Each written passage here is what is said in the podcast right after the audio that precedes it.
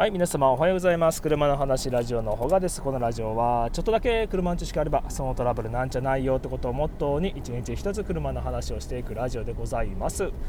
はい皆様おはようございます。本日は8月31日、えー、火曜日となっております、えー、8月も最終日となりました。明日からは9月、えー、8月は皆さんどういった、え月を過ごしておられましたでしょうか、え体調の方お気をつけて、えまた9月も頑張っていきましょう。で、えっと、今日の話題なんですけれども今日は、え新車にコーティングが必要なのか否かといったことでお話ししていきたいと思います、うん。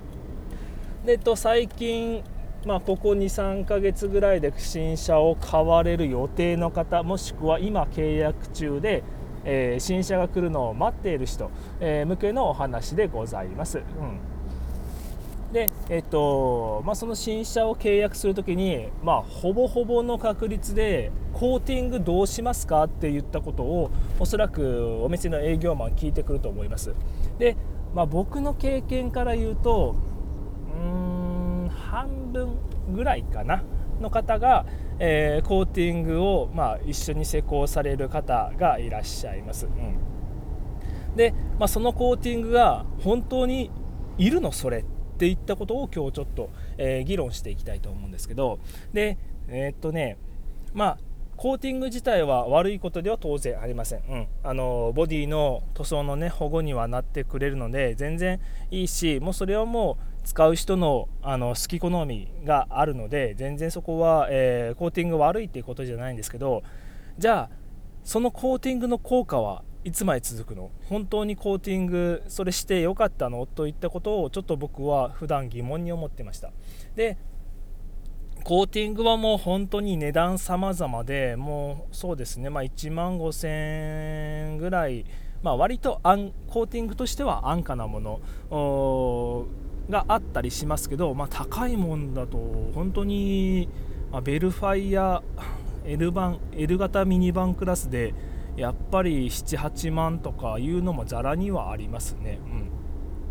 うん、ただそのコーティングのする意味をずっとこれ維持してくれるかってことですよ、うん、コーティングをかけたからといって洗車をしなくていいってことではありません、うん。えー、コーティングをしていても水染みはつくし水垢もつくし泥もつくし雨だけで流れるわけないし洗車は必要だしっていうことなんですよ。まあ洗車はね若干楽になるとは思いますがあ洗車しなくていいってわけじゃないのでそこはねうん僕としては正直その現役時代の時は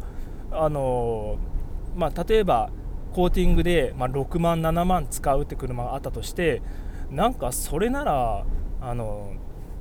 うちそのディーラーだった時にディーラーだった時に僕がディーラーみたいじゃん。えっ、ー、とまあ、そのディーラーに勤めてた時に、えー、ワックス洗車みたいなやつがあるんですよ。室内清掃とワックス洗車。えと、それだけでまあ5000円、5000円いかないぐらいかな、4000円から5000円ぐらいの、えー、洗車プランみたいなやつがあったんですよ。うん、であのそのコーティング出た頃は正直正直ですよ。あのこれコーティングにそんなに何万もかけるぐらいならその回数分これ洗車に持ってくればいいのにこの人って思ってました、うん、っていうのが、えっと、コーティングってそれ当然綺麗にするのを1回だけじゃないですか。本格的に綺麗にするのはね、まあ、メンテナンスはするけど、うん、メンテナンスはするんだけど本格的に、えー、綺麗にするのは1回だけです。ただそれ5000円のコーティングを10回やって5万円じゃないですか、うん、その10回で、まあ、室内清掃もしてくれるしその都度都度きれいにしてくれるし、うん、なんかそっちの方がいいんじゃねっていう風に個人的には思ってましたずっとね、うん、で、えーと、僕が好きな YouTube チャンネルでワックスウォッシュっていうのがあるんですけどこれ検索してみると結構見られてるんですけど僕と同じ宮崎県に住んでいる方でワックスウォッシュっていう YouTuber の方がいらっしゃいます、うん、そのチャンネル見てみると、えー、その方もずっとコーティング屋を多分5年10年もうベテランの域で、コーティング屋をやってらっしゃった経験の上で、えー、て言うかな。あの重要なのはコーティングじゃなくて洗車